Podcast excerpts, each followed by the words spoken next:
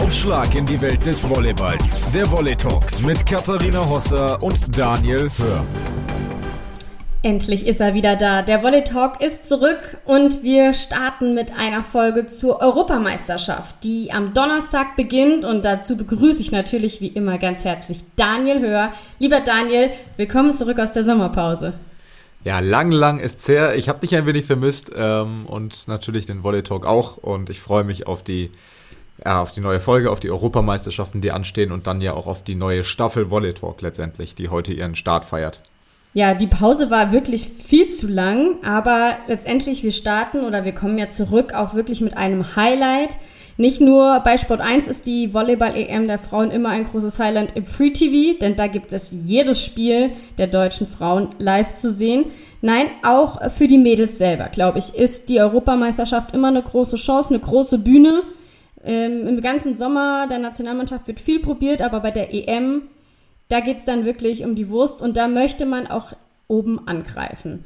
Ich weiß nicht gern vorab, vielleicht mal so ganz kurz deine Einschätzung. Wie weit hast du so ein bisschen den Sommer der Mädels verfolgt? Hast ein bisschen Nations League auch geschaut? Oder ähm, bist du jetzt ganz gespannt, was uns dann bei der EM erwartet?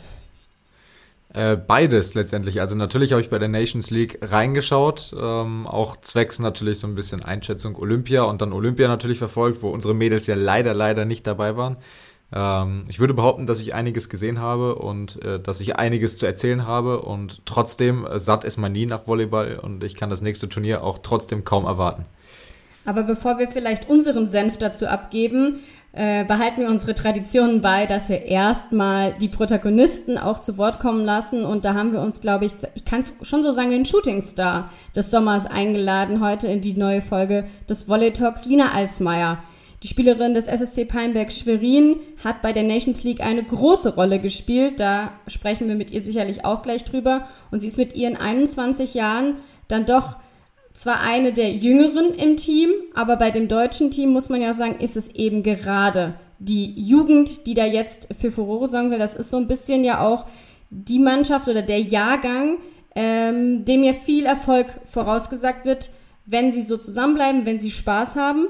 Und ja, Daniel, wenn du jetzt vorab nichts noch zu Lina sagen hast, würde ich sagen, hören wir doch einfach Lina selber. Wir schalten damit nämlich einmal nach Kienbaum. Da stehen die letzten Vorbereitungen für das deutsche Nationalteam an und begrüßen ganz herzlich im Volley Talk Lina Alsmeier.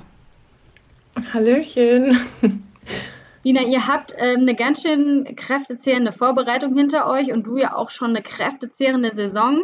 Also in der Liga ordentlich gefragt, die Nations League, ähm, mhm. da hast du auch sehr viel Einsatz, Einsatzzeit bekommen. Jetzt steht EEM an. Wie groß ist denn noch die Kraftreserve für die Europameisterschaften? ähm, ja klar, also sind die jetzt wieder da. Äh, wir hatten jetzt die letzten zwei Tage zum Glück frei bekommen ähm, und da konnten wir nochmal die Akkus richtig aufladen, bevor es jetzt wieder losgeht. Ähm, ja, klar hat man einen sehr kräftezehrenden ähm, Sommer hinter sich, aber das äh, ist ja jetzt ein Highlight, was kommt mit der, e mit der EM und äh, da freut man sich natürlich drauf. Jetzt hattet ihr auch die Vorbereitung für die Europameisterschaften. Ist das dann eher aktive Erholung oder ist das dann eher, ähm, dass da nochmal richtig geklotzt wird und dass die, das freie Wochenende jetzt auch wirklich wichtig war, um nochmal Energie zu tanken? Ähm, das war wirklich wichtig, muss ich sagen. Ähm, auch sowohl mental als auch körperlich. Ähm, dadurch, dass äh, die fünf Wochen Rimini sehr, sehr intensiv waren äh, und auch die Vorbereitung haben wir echt ähm, gut durchgezogen, sage ich jetzt mal, ähm, war es wirklich wichtig, nochmal die Akkus aufzuladen äh, und dann mit einem guten Gefühl jetzt nach Bulgarien zu reisen. Ja, ihr habt einige neue Spielerinnen auch dabei. Zwei EM-Debütantinnen wird es eventuell geben. Also bist du gar nicht mehr so der Young Gun unter denen oder fühlst du dich trotzdem noch so? Ähm, ja, ich war ja tatsächlich schon bei der letzten EM dabei, auch relativ spontan alles äh, damals, sage ich jetzt mal. Ähm, aber ich fühle mich äh, auch noch eher zu den äh, Küken, sage ich jetzt mal, dadurch, dass wir doch so viele junge Spielerinnen jetzt dabei haben und ähm, auch so viele, sage ich jetzt mal, aus meinem Jahrgang, also Jahrgang 2000, 2001. Ähm, die kenne ich natürlich auch schon alle eine Zeit lang aus der Jugendnation und alles. Und dass man sich jetzt hier wieder trifft, ist irgendwie äh, echt cool, sage ich jetzt mal. hat man denn darüber irgendwie früher vielleicht auch mal gefotzelt? Ach, wenn wir irgendwann mal gemeinsam in der äh, Nationalmannschaft spielen, hat man darüber noch mal geredet, jetzt mit Lea Ambrosius und Josefa Bock? Huch, da fällt mein Mikro um, die, die neu dabei sind. Ist das irgendwie auch Thema unter euch dann, dass dann tatsächlich die Jungen sich eher ein bisschen austauschen? Ähm, ja, schon, sage ich jetzt mal, weil man natürlich viel in der Vergangenheit miteinander erlebt hat und da witzelt man dann oftmals darüber, was man schon so äh, erlebt hat und dann ist das äh, doch das ein oder andere Mal ähm, Thema, definitiv. Ähm, ja, und ich sag mal so, dadurch, dass man sich auch schon so lange kennt und immer wieder so viele Sommer miteinander verbracht hat, ähm, ist das wirklich eigentlich ganz schön, weil man direkt immer auf einer guten Wellenlänge ist und viel miteinander quatschen kann. Ähm, jetzt äh, haben wir ja schon über die äh, Saison gesprochen in Schwerin, über die Volleyball Nations League etc. Ähm, du hast da auch viel Spielzeit und Verantwortung letztendlich bekommen. Ähm, mit Hannah Ortmann und Jennifer Janiska mhm. sind jetzt zwei auf Außenannahme, wo man sagt, die stehen noch mal ein bisschen davor, haben internationale Erfahrungen schon langjährig gesammelt. Ähm, wie siehst du dann deine Rolle jetzt bei der Europameisterschaft? Ähm, gute Frage. Ja, äh, ich gebe dir total recht, dass äh, Hannah und Jenna definitiv mehr Erfahrung auch einfach auf dem Niveau schon haben. Ähm, und sage ich jetzt mal so eher die Leaderin da sind. Ähm, ja, ich würde mich dann da auch hinten anstellen und ähm, klar möchte ich auch so viel es geht spielen, aber eine Europameisterschaft ist immer noch was anderes. Da geht es halt um was als, sage ich mal, eine Nations League, wo man die Erfahrung halt dort sammeln kann und jetzt ähm, muss man sie halt äh, aufs Feld bringen. Und ja, ich bin mal gespannt, ähm, wie viel Spielzeit ich dort bekomme, sage ich jetzt mal, äh, und wie es so laufen wird. Man muss ja auch dazu sagen, für manche, die die Nations League vielleicht ja nicht verfolgt haben, es lag ja vor allem auch daran, dass ihr auch mit Verletzungen zu kämpfen hattet. Eben Jennifer ja. Janiska musste ja sogar abreisen am Ende. Ähm, war das auch für dich überraschend, wie viel ähm, du letztendlich dann auch fast durchgespielt hast und wie viel Erfahrung du auf solchem Top-Niveau schon bekommen kannst? Du sagst schon, natürlich wollt ihr die Nations League immer nutzen, um Erfahrung zu sammeln, aber ihr spielt ja auch einfach gegen die Top-Teams der Welt. Ja, absolut. Also es ist nicht mal eben so ein Testspiel, was man da macht. Also da stehen echt Mannschaften mit großen Namen aus dem Feld, ähm, die man, also jetzt am Beispiel von mir, ich kannte viele nur aus dem Fernsehen. Ähm, und das ist echt nochmal was anderes, wenn man die dann live sieht und gegen sie spielt. Ähm, ja, und dann kam das ähm, Verletzungspech bei uns äh, echt mit dazu. Ich sage auch so, das war echt nicht ganz ohne diese fünf Wochen. Und ich, wir sind mit 18 Spielerinnen angereist und am Ende waren wir, glaube ich, elf. Also da ähm, haben wir echt ein bisschen, sage ich mal, Blessuren mit uns gezogen ähm, und einige mussten aussetzen. Glück im Unglück sozusagen für mich, dass ich da äh, so viel Erfahrung dann sammeln durfte und so viel Spielzeit bekommen habe. Ähm, aber geplant war das nicht, dass ich so viel spielen durfte. Also ähm, ja, genau. Ja. Und jetzt sind ja zumindest einige dann auch wieder fit rechtzeitig für die Europameisterschaft. Ähm, Fernsehen genau. ist ein gutes Stichwort. Da musstet ihr ja leider auch die Olympischen Spiele verfolgen. Ähm, da seid ihr ja, beziehungsweise mhm. ist das mhm. Team ja ganz knapp gescheitert, 2020 in der Olympia-Qualifikation. Ähm, jetzt habe ich vor dem Turnier mit Felix Koslowski gesprochen und der meinte, so ein olympisches Turnier ist immer auch so ein bisschen so ein Gradmesser für die Entwicklung im Volleyball. Ähm, wie habt ihr die Spiele verfolgt und welche Entwicklungen habt ihr gesehen und wie habt ihr dann auch darauf reagiert, vielleicht nochmal in der Vorbereitung? Ja, ähm, tatsächlich haben wir die sehr verfolgt, die Olympischen Spiele, gerade auch, weil wir die letzten paar Tage hier alle zusammen in Chima waren und auch die Männernatio. Und ähm, wir haben uns das Finale der Männer zusammen angeschaut, hier alle äh, in der Cafeteria und das, äh, da kriegt man schon Gänsehaut, muss ich sagen. Das Finale der Frauen war ja so, so früh, das äh, habe ich mir jetzt nicht angetan. Wem sagst du das? Ja? Aber ähm, ja, ähm, da war mir mein Schlaf dann doch wichtiger. Ähm, aber ich fand, ähm, man hat da echt richtig Gänsehaut bekommen und das war nochmal so ein richtiger Motivationsschub. Und ähm, ich muss auch sagen, das Training, was wir darauf hatten abends, das war, ich glaube, mit eins der besten Vorbereitungstrainingseinheiten, weil ich weiß nicht, die Spieler, die man da sieht, zu denen schaut man ja auch auf. Das ist, das ist ein Riesentraum, ein Riesenziel von allen, so ein olympisches Finale zu spielen. Und wenn man das dann so mitverfolgen kann und auch in der Vorbereitung dann zum Beispiel gegen manche von denen gespielt hat in der Nations League, dann ist es natürlich nochmal umso imposanter und ähm, beeindruckender. Ja, und das gab echt nochmal so einen richtigen Motivationskick. Ja, äh, die USA und Brasilien haben ja dann Gold untereinander ausgefochten bei den Frauen und Frankreich ja. und die russischen Athleten bei den Männern. Was glaubst du jetzt auf die Frauen bezogen, logischerweise? Wie weit seid ihr denn davon noch weg, von diesem Niveau, was die spielen können? Ähm, gute Frage. Ähm, ich finde also die USA, ja, die ähm, sind derzeit irgendwie so eine kleine Übermacht bei uns, finde ich, im Volleyball. Ähm, aber klar will man sich mit den Stärksten der Stärken ähm, messen. Und ich glaube, wenn wir über unserem normalen Niveau, sage ich sozusagen, spielen, so dann können wir denen das Leben auch schwer machen. Ist jetzt nicht so, dass wir komplett chancenlos werden, aber dafür muss jeder an seinem Top-Niveau spielen und jeder muss einen guten Tag haben. Und ich sag mal auch so, dass unsere Mannschaft sehr von ihren Emotionen einfach lebt. Wir sind nicht die super krassesten Einzelspielerinnen, sondern und wir, bei uns macht es einfach das Team aus und die Emotionen. Und wenn man da auf dem Höhepunkt ist, dann denke ich, sitzt vieles drin.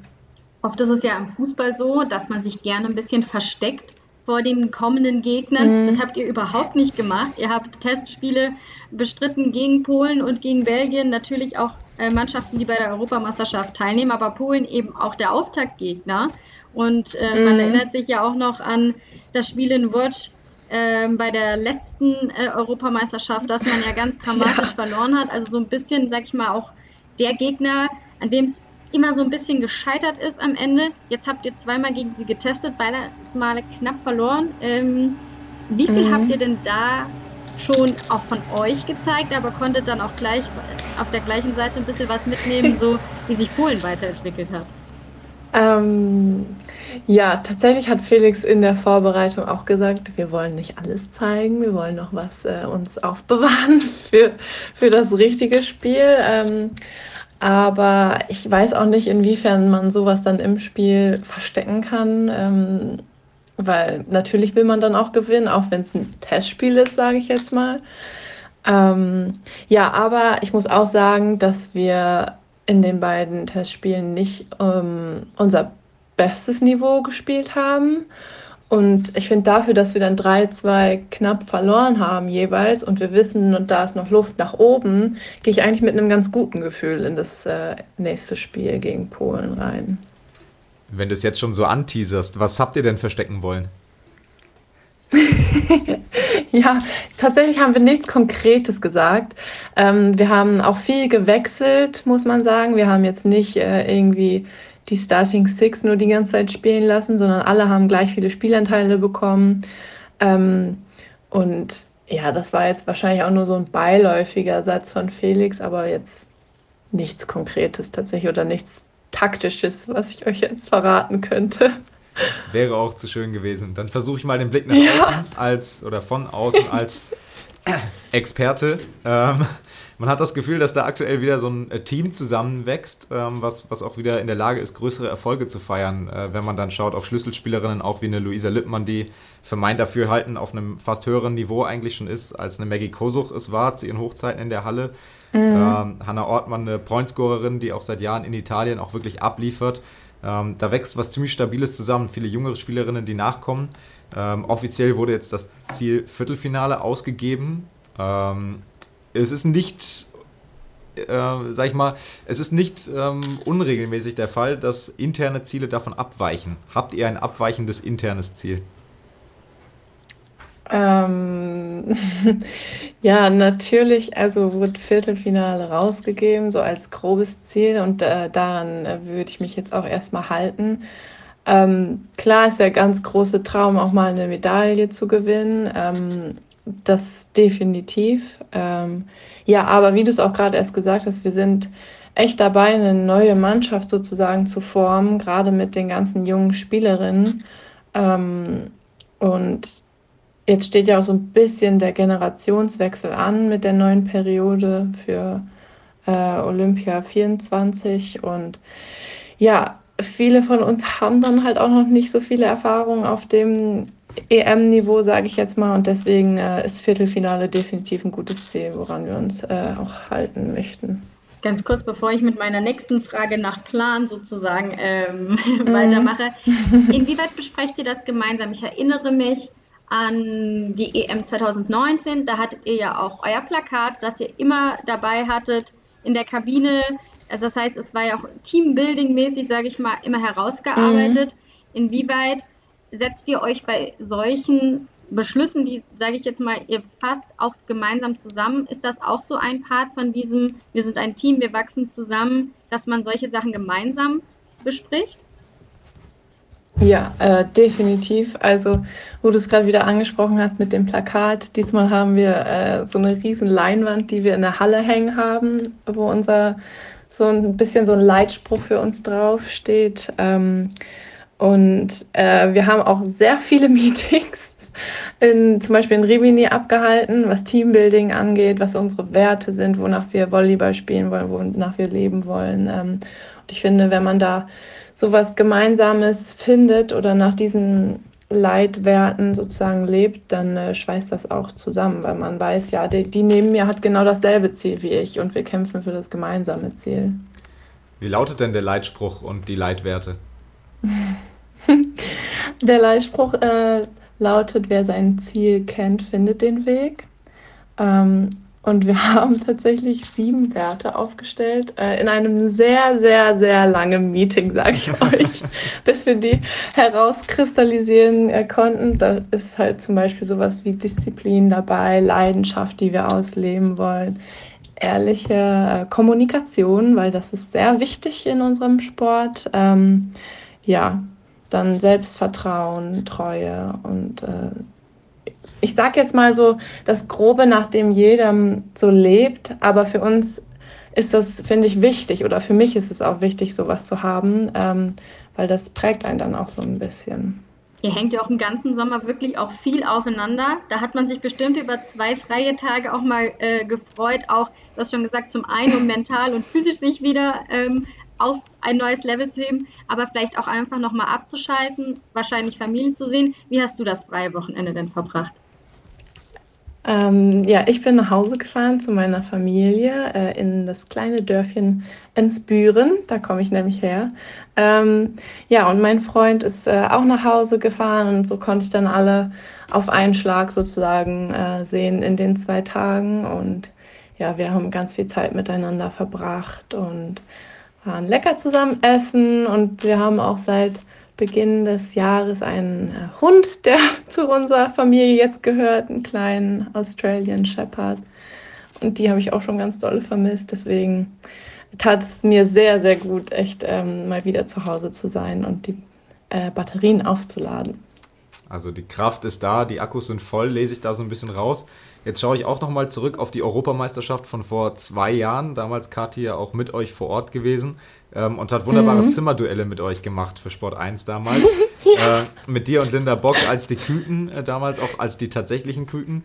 Ähm, wie unterscheidet sich mhm. jetzt das Gefühl, gut, während der EM können wir es noch nicht vergleichen, aber vor der EM, vielleicht auch bei dir und Linda, im Gegensatz zu dem damals relativ spontanen und überraschenden Einsatz? Ähm, ja, tatsächlich. Also Linda und ich sind immer noch ein Herz und eine Seele, schöne Zimmerpartner. Sie sitzt auch hinter mir. ähm, ja, ähm, das Gefühl, wie es sich unterscheidet. Gute Frage. Ich glaube, damals war ich noch gar nicht so, mh, hm, wie soll ich sagen, so dabei mit dem Herzen, weil es so überraschend für mich kam und es war so alles so neu und so aufregend, dass ich erstmal die ganzen neuen Eindrücke aufgesaugt habe. Und jetzt kann ich wirklich, finde ich, auch mal dem Team was geben und ähm, auch wirklich dafür investieren, dass wir ein gutes Turnier spielen und Erfolge einfahren. Ähm, ja, ich glaube, das unterscheidet sich tatsächlich so ein bisschen. Wenn man mal guckt, ähm, apropos Zimmer, ähm, da frage ich mal auch immer so, ihr habt jetzt nicht immer die Riesenzimmer, das muss man auch mal dazu sagen. Also ihr seid dann ja. oft äh, mit all euren äh, Sachen äh, zu zweit in den Zimmern. Gibt es denn irgendwas Besonderes, was man sagt, das nimmt man mit? Bei den Fußballern hört man immer, die nehmen ihre Playstation mit oder eine Kaffeemaschine muss mit. ähm, was ist denn das Besondere, was in Nina Alsmeyers Koffer kommt? Oh Gott, auf jeden Fall ein gutes Buch. Ähm, das muss definitiv dabei sein. Dann mein Uni-Zeug, aber das ist wahrscheinlich, das hat je, wahrscheinlich jeder dabei, sage ich jetzt mal. Ähm, ja, was habe ich noch dabei? Was? Oh Gott, da bin ich überfragt. Ein Buch. Das wäre jetzt meine Antwort. Ein Buch. War auch nett. Welches Buch? Ähm, das heißt Obsidian, ist so ein Romance-Fantasy-Ding und manchmal mag ich es dann so in andere Welten abzutauchen, um einfach mal den Kopf auszuschalten. Ist das dann auch was zum Entspannen direkt vor dem Spiel oder tut es dann eher die Musik oder der lockere Talk mit Linda oder jemand anderem? ähm, nee, vor dem Spiel auf jeden Fall die Musik. Da mag ich es äh, sehr gerne, sehr laut Musik zu hören ähm, und dann so ein bisschen in seinen Tunnel reinzukommen. Ja, wie ist es denn so? Ähm, ist da wirklich bei euch so, dass vor dem Spiel direkt jeder erstmal auch mal für sich sein möchte? Also man sieht oft euch mit Kopfhörern und so. Ähm, wie, wann fängt sowas an? Wann geht man so in den Tunnel? Beginnt das wirklich so mit, ich gehe aus dem Hotelzimmer raus, ich gehe in den Bus? Ab wann beginnt da so die Konzentrationsphase? Ja, tatsächlich so ähnlich wie du eigentlich gesagt hast. Also wir gehen dann aus dem Hotelzimmer raus und die Fahrt zum Spiel, da, da beginnt das eigentlich so, sage ich jetzt mal. Da hat wirklich jeder, fast jeder seine Kopfhörer dabei und je nachdem, viele hören, glaube ich, Podcasts, um sich da kurz irgendwie fo zu fokussieren, viele Musik. Ähm, und da ist tatsächlich auch Totenstille im Bus. ähm, da hört man echt von gar keinem was. Ähm, aber ich glaube, das ist einfach wichtig, um sich zu konzentrieren. Und dann, wenn es dann in die Kabine geht, dann machen wir halt laut Musik an für alle und dann wird nochmal kurz gequatscht. Aber ja, das ist tatsächlich so der Zeitpunkt, wo man. Jetzt fängt, fällt mein Kopfhörer raus, sorry. Ja, heute schon. Ähm, mein Mikro, dein Kopfhörer. Alles gut. ja. ähm, ja. Genau, in Sachen Podcast habe ich natürlich eine ganz dicke Empfehlung jetzt äh, wieder Richtung EM für euch, was ihr euch da anhören könnt im Bus.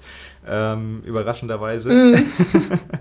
ähm, eine, eine Frage würde ich, jetzt noch, würde ich jetzt noch einschieben, bevor wir zum Ende kommen. Wenn Linda ja schon mal da ist und ähm, im Zimmer ist, mm. dann äh, soll sie gerne mal eine Frage, die man dir am besten nicht stellen sollte, uns verraten und die darfst du dann gerne beantworten.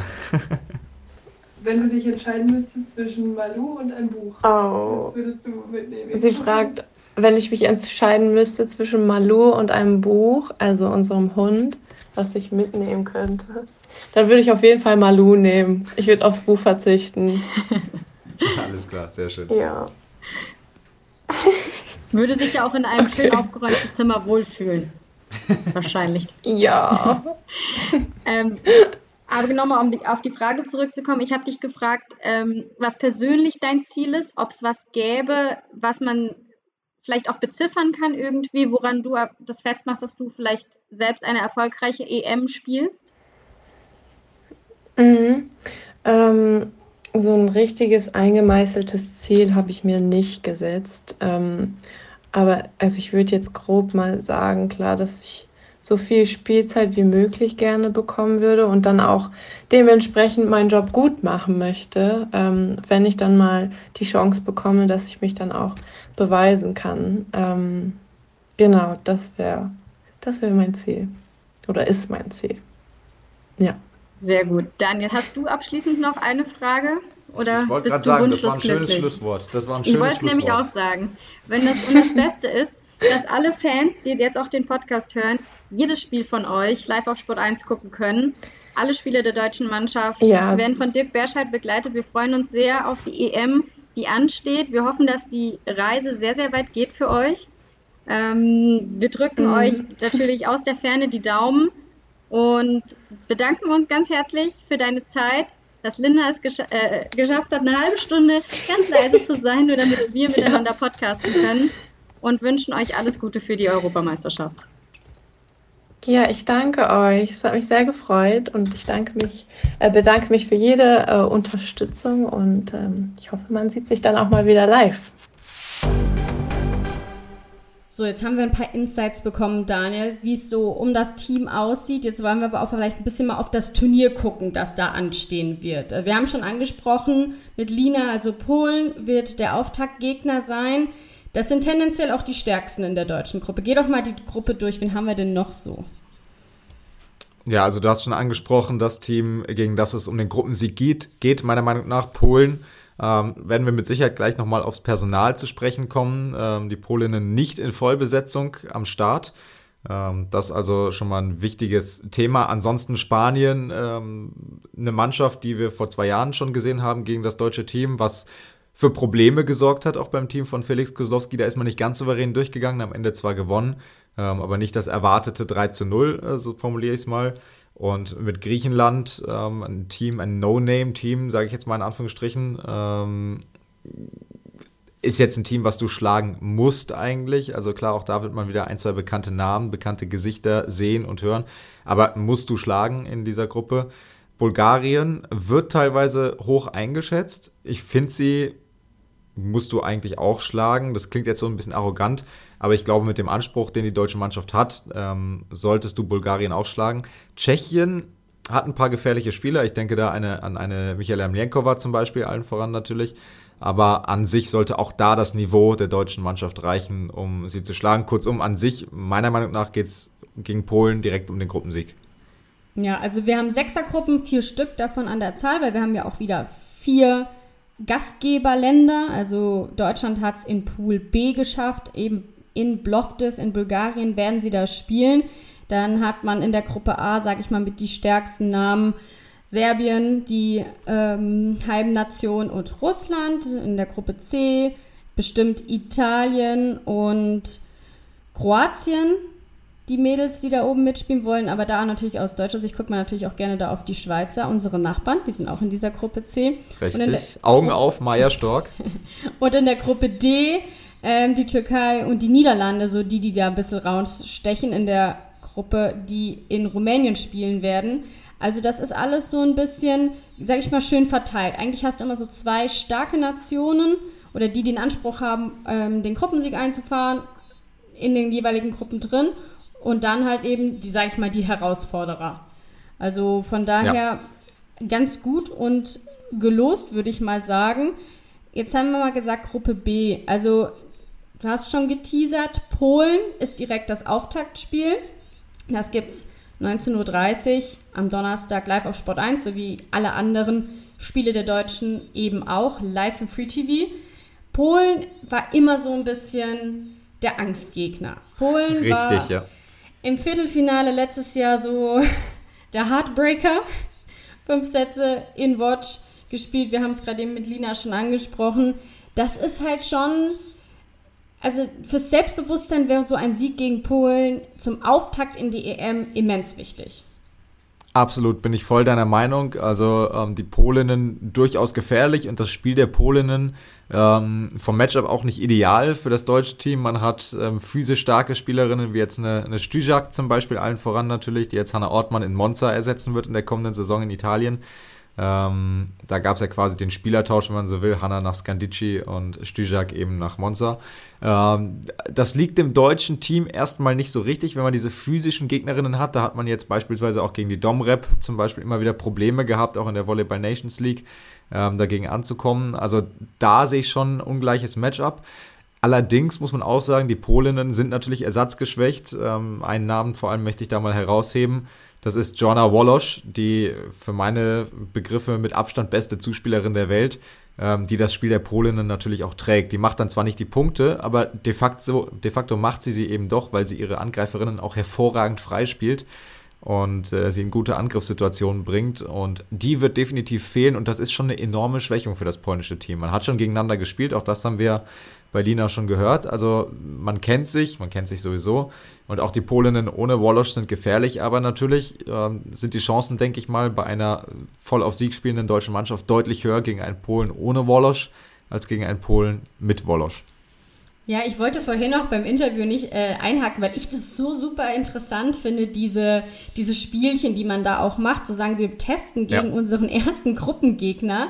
Und letztendlich, sie wissen ja, welches Personal fehlt.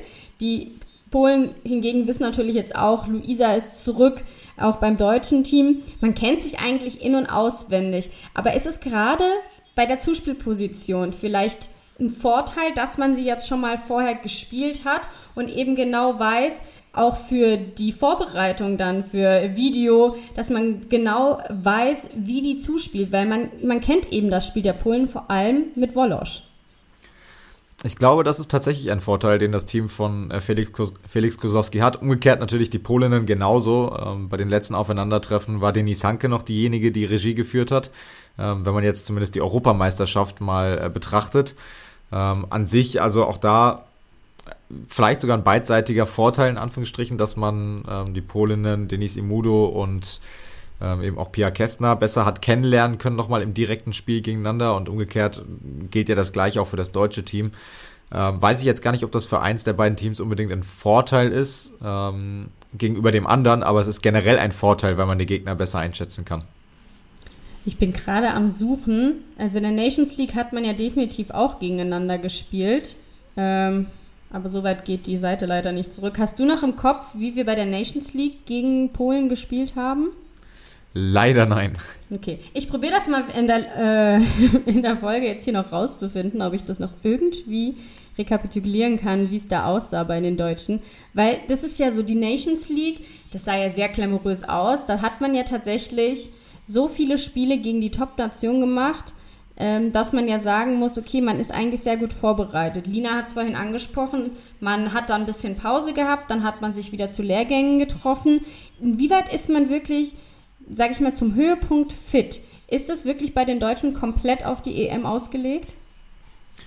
Klar, also letztendlich ist die Nations League dann eine Vorbereitung auf absolut hohem Welt Wettkampfniveau am Ende des Tages. Klar ist aber auch, dass die Nations League eben nicht diesen Stellenwert hat im Weltvolleyball, auch wenn es mittlerweile Weltranglistenpunkte gibt, äh, dass irgendwie die Leute mit der A-Flöte da hinkommen oder den, die Vorbereitung auf die Nations League ausrichten, vor allem dann nicht, wenn es eben noch andere Turniere in dem Jahr gibt. Für die Top-Top-Nationen war es dann Olympia. Für das deutsche Team ist es dann die Europameisterschaft, äh, genauso wie für Polen beispielsweise oder für die Niederlande. Und dann richtet man natürlich da aus und äh, probiert etwas aus in der Volleyball Nations League. Insofern äh, ist es auch da immer schwierig oder gefährlich, Rückschlüsse zu ziehen.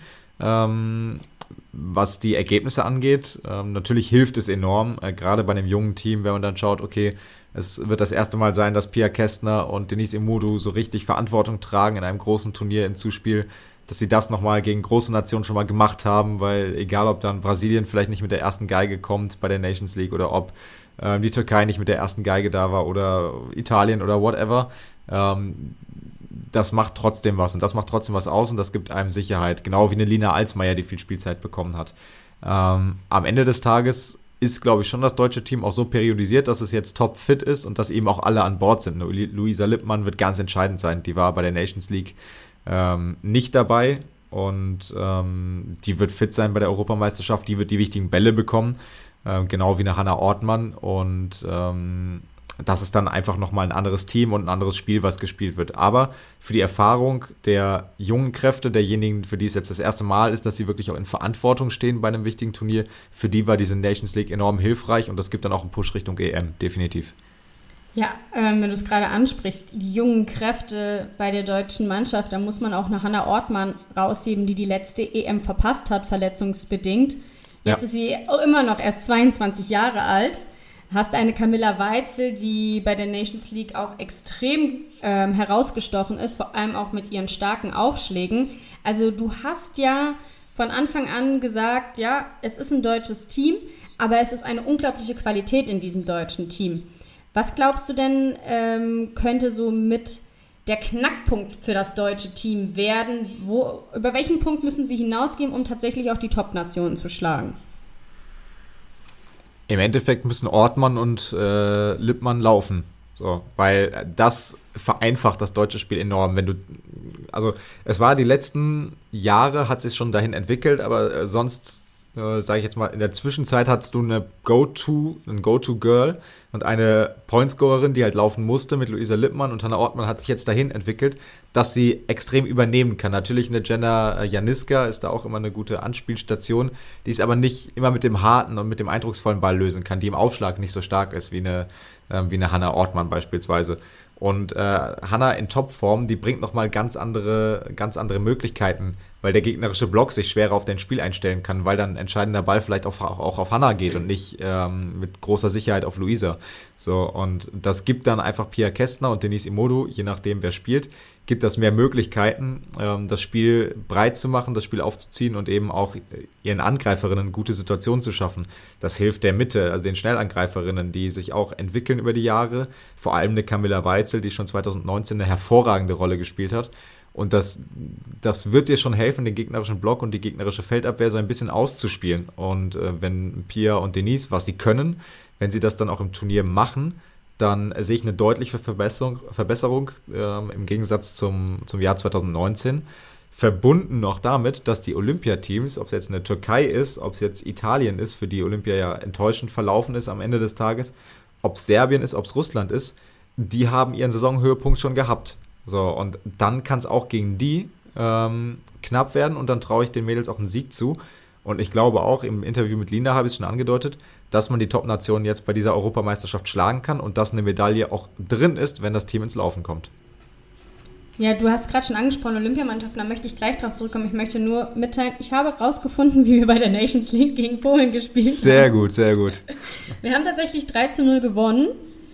Ähm, was man aber auch sagen muss, als ich mal kurz hier den Kader so durchgescrollt bin, da sind Spielerinnen dabei, die hatten die Rückennummern 78, 88. Das war eventuell jetzt nicht genau die erste Garde. Also es ist auch noch momentan nicht so ganz abzusehen, letztendlich, wer kommt jetzt mit. Ähm, wer, also die großen Namen sind klar, aber auch eine Kakolewska, zum Beispiel Mittelblockerin bei den Polen, die fehlt auch.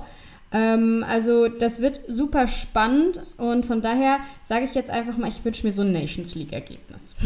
ja, das wäre, glaube ich, aus deutscher Sicht nicht so verkehrt. Eine Einschätzung noch zur deutschen Gruppe, weil ich vorhin gesagt habe, ähm, Tschechien, Bulgarien, Spanien, Griechenland etc. musst du schlagen. An sich ja, aber ich verstehe auch Felix Kosowski, der sagt, das ist eine schwierige Gruppe. Nicht im Sinne von, da kommen wir nicht weiter oder ähnliches, aber im Sinne von, die Außenseiter in Anführungsstrichen, die in der Gruppe sind, gerade bei Spanien und Tschechien und auch Bulgarien, äh, die sind halt gefährlicher als die Außenseiter in den anderen Gruppen. So würde ich es mal formulieren. Äh, sind stärker einzuschätzen. Insofern ist die Gruppe vielleicht stärker als die anderen Gruppen, aber an sich Deutschland und Polen trotzdem deutlich vor den anderen zu sehen. Du darfst es natürlich auch nicht unterschätzen, wie das aussieht, ähm, dass Bulgarien zu Hause spielt.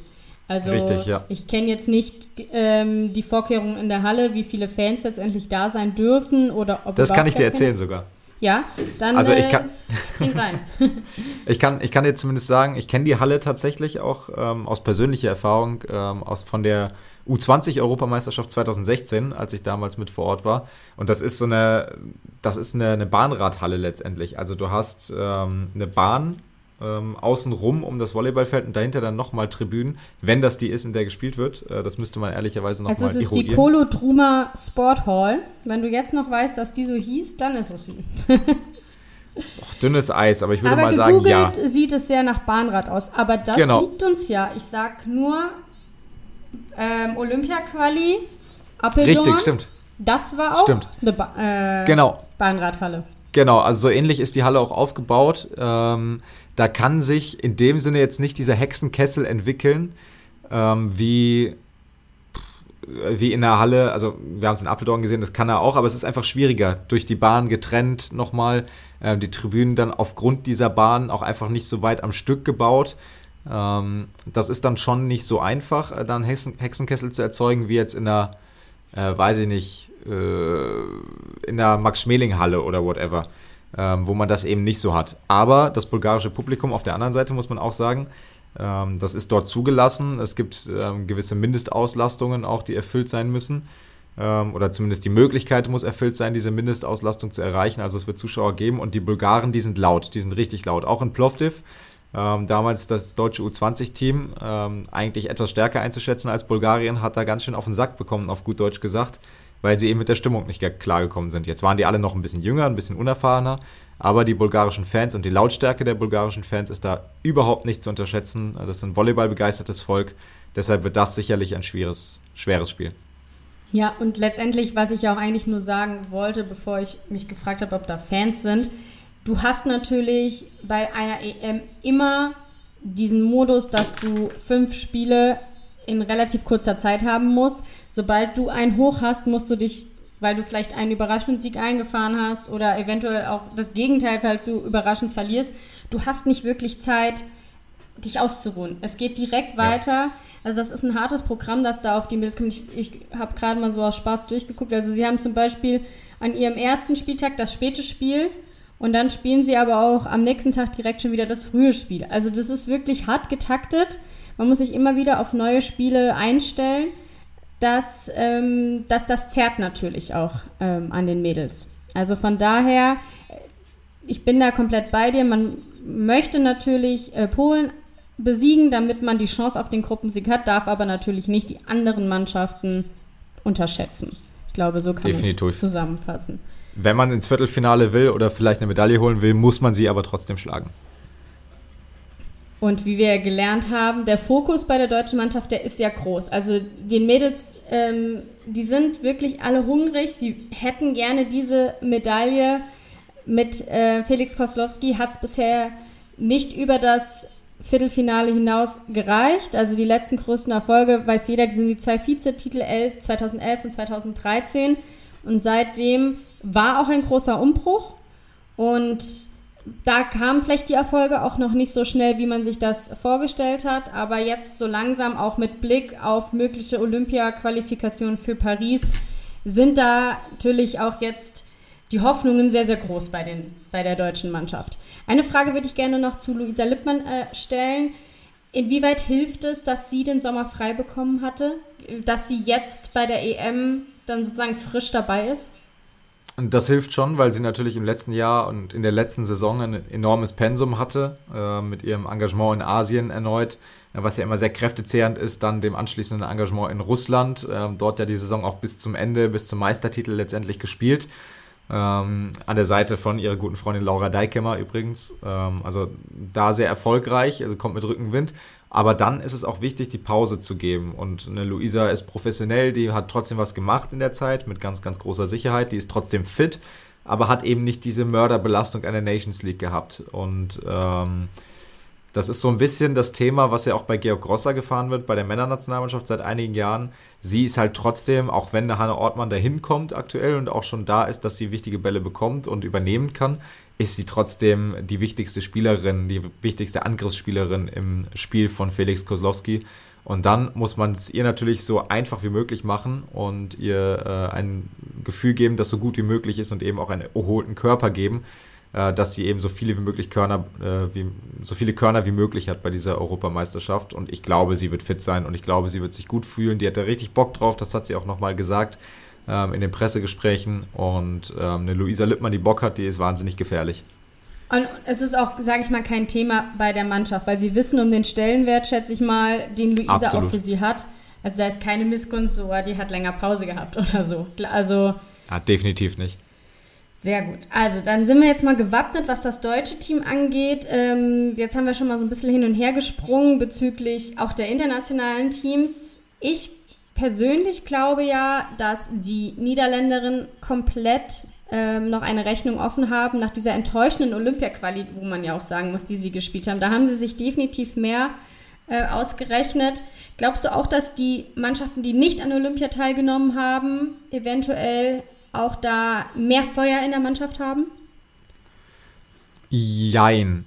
Also ich glaube auch, also die Niederländerinnen, es ist ja wirklich zum Heulen. Ne? Also da, die tun mir jedes Mal leid und ähm, Also mir haben sie jetzt in Apeldoorn nicht so leid getan. Weil nee, nee, da, da natürlich nicht, da natürlich nicht, aber so an sich diese Generation rund um natürlich eine Myrte Schroth, die wir hier aus der Bundesliga kennen, generell super viele Spielerinnen, die ihre ersten Schritte auch in der Bundesliga getan haben muss man sich mal überlegen, die sind WM-Vierte geworden, die sind mehrfach EM-Vierte geworden, die sind Olympia-Vierte geworden. Also die sind immer, und dann jetzt knapp nicht zu Olympia gekommen, die sind immer so haarscharf an den Erfolgen, an den Medaillen oder an einer Qualifikation vorbeigeschrammt und haben nie wirklich was gewonnen. Diese goldene Generation, das ist wirklich, also könnte ich ausrasten. Das tut mir so, so leid für die und äh, die hätten es so verdient eigentlich, da mal was Zählbares mitzunehmen. Und das ist jetzt auch so ein bisschen die letzte Chance. Die sind auch alle jetzt schon in ihren 30ern. Äh, das soll jetzt nicht despektierlich klingen. Ähm, aber das, es wird nicht leichter, jetzt was zu gewinnen. Und ich glaube schon, wie du sagst, das ist jetzt nochmal eine, vielleicht eine letzte Chance für diese goldene Generation, ähm, da was zu holen. Ähm, Ist aber nicht so leicht, weil die europäischen Teams, die auf einen Olympiasieg eigentlich gehofft haben in ähm, Tokio, nicht in dem Sinne abschließend performt haben. Also Italien komplett enttäuschend ähm, in, in Tokio und auch Serbien dann mit einem sehr enttäuschenden Halbfinale. Letztendlich haben zwar eine Bronzemedaille gewonnen, was sehr hoch einzuschätzen ist und was beileibe keine Enttäuschung ist in dem Sinne, aber man hat sich natürlich als amtierender Weltmeister da auch ein goldenes, ein goldenes Plättchen ähm, erträumt. Und das kann dann eben auch gefährlich sein, äh, so ein angeschossener Hund in Anführungsstrichen, die nicht ganz zufrieden mit ihrem Sommer sind, dass die dann nochmal sagen, so, aber hinten raus zeigen wir euch nochmal, wo der Hammer hängt. Und auch die Türkei, die ganz bitter gegen Südkorea rausfliegen, auch die haben noch eine Rechnung offen mit diesem Sommer. Insofern aus europäischer Sicht sind die, äh, sind die Olympischen Spiele alles andere als optimal verlaufen, weil ich glaube, wären Serbien, wären Italien und Türkei Gold, Silber, Bronze gewesen bei Olympia, dann wären für mich die Niederlande Titelfavorit.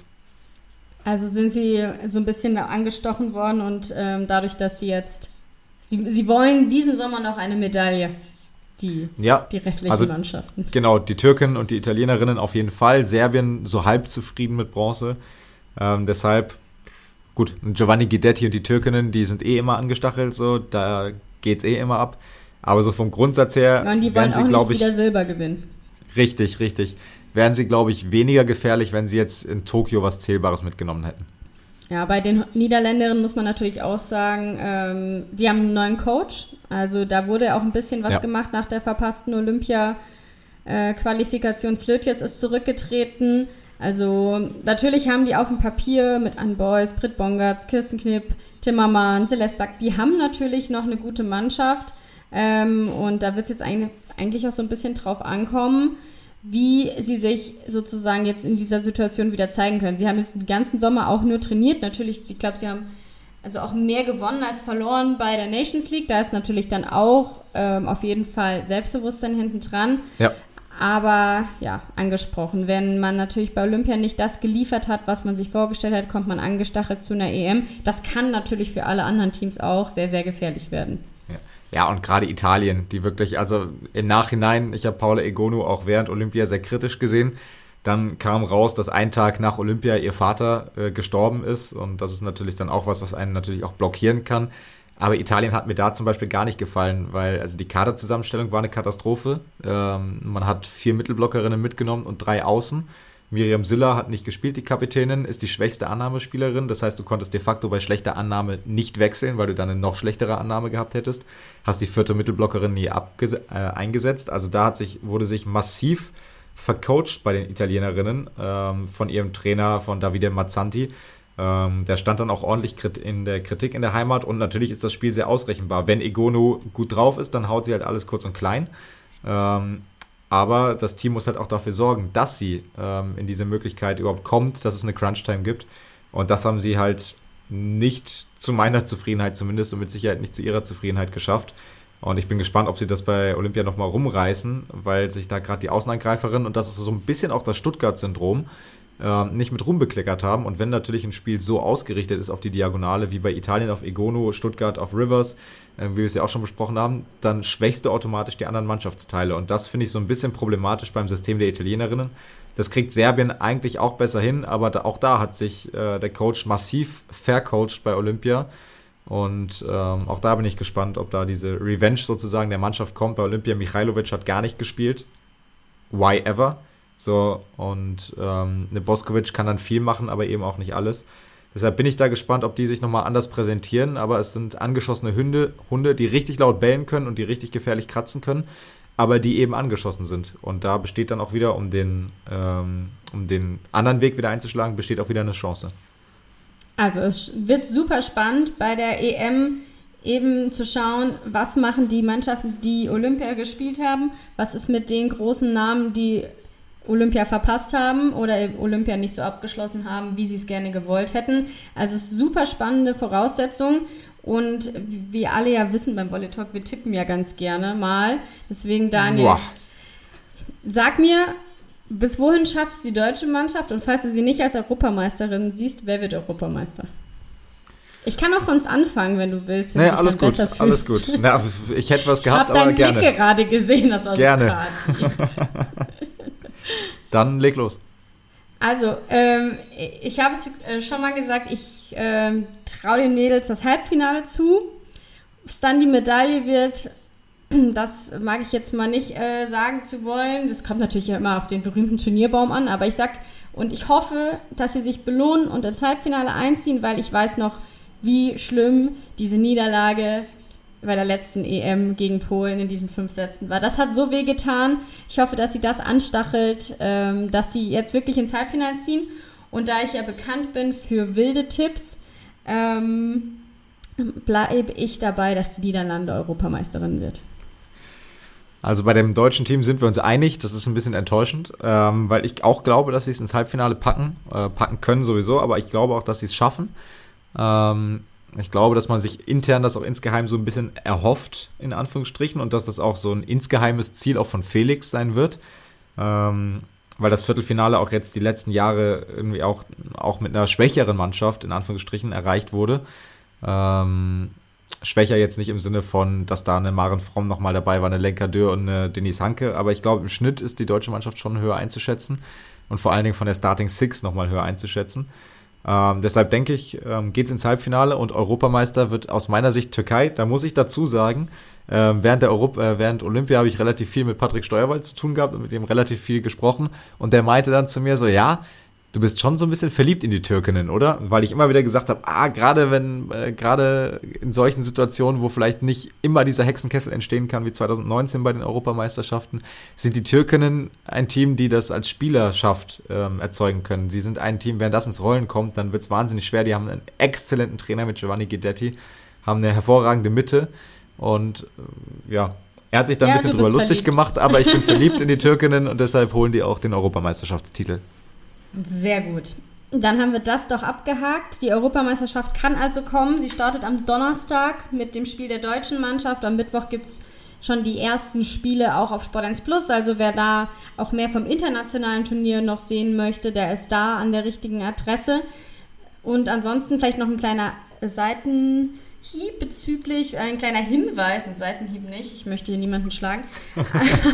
ähm, ein kleiner Hinweis noch in eigener Sache ähm, es gibt ganz, ganz viel fliegende Bälle auf Sport 1, denn auch Beachvolleyball wird sehr, sehr viel jetzt übertragen. King of the Court ist da so ein Stichwort oder auch die deutschen Meisterschaften, Timmendorfer Strand.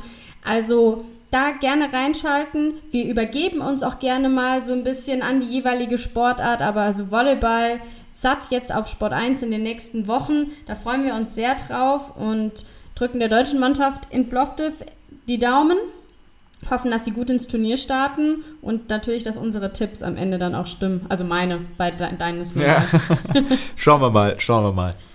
Damit danke ich dir sehr, Daniel, für die Zeit, dass wir endlich wieder Volley Talk aufgenommen yes. haben.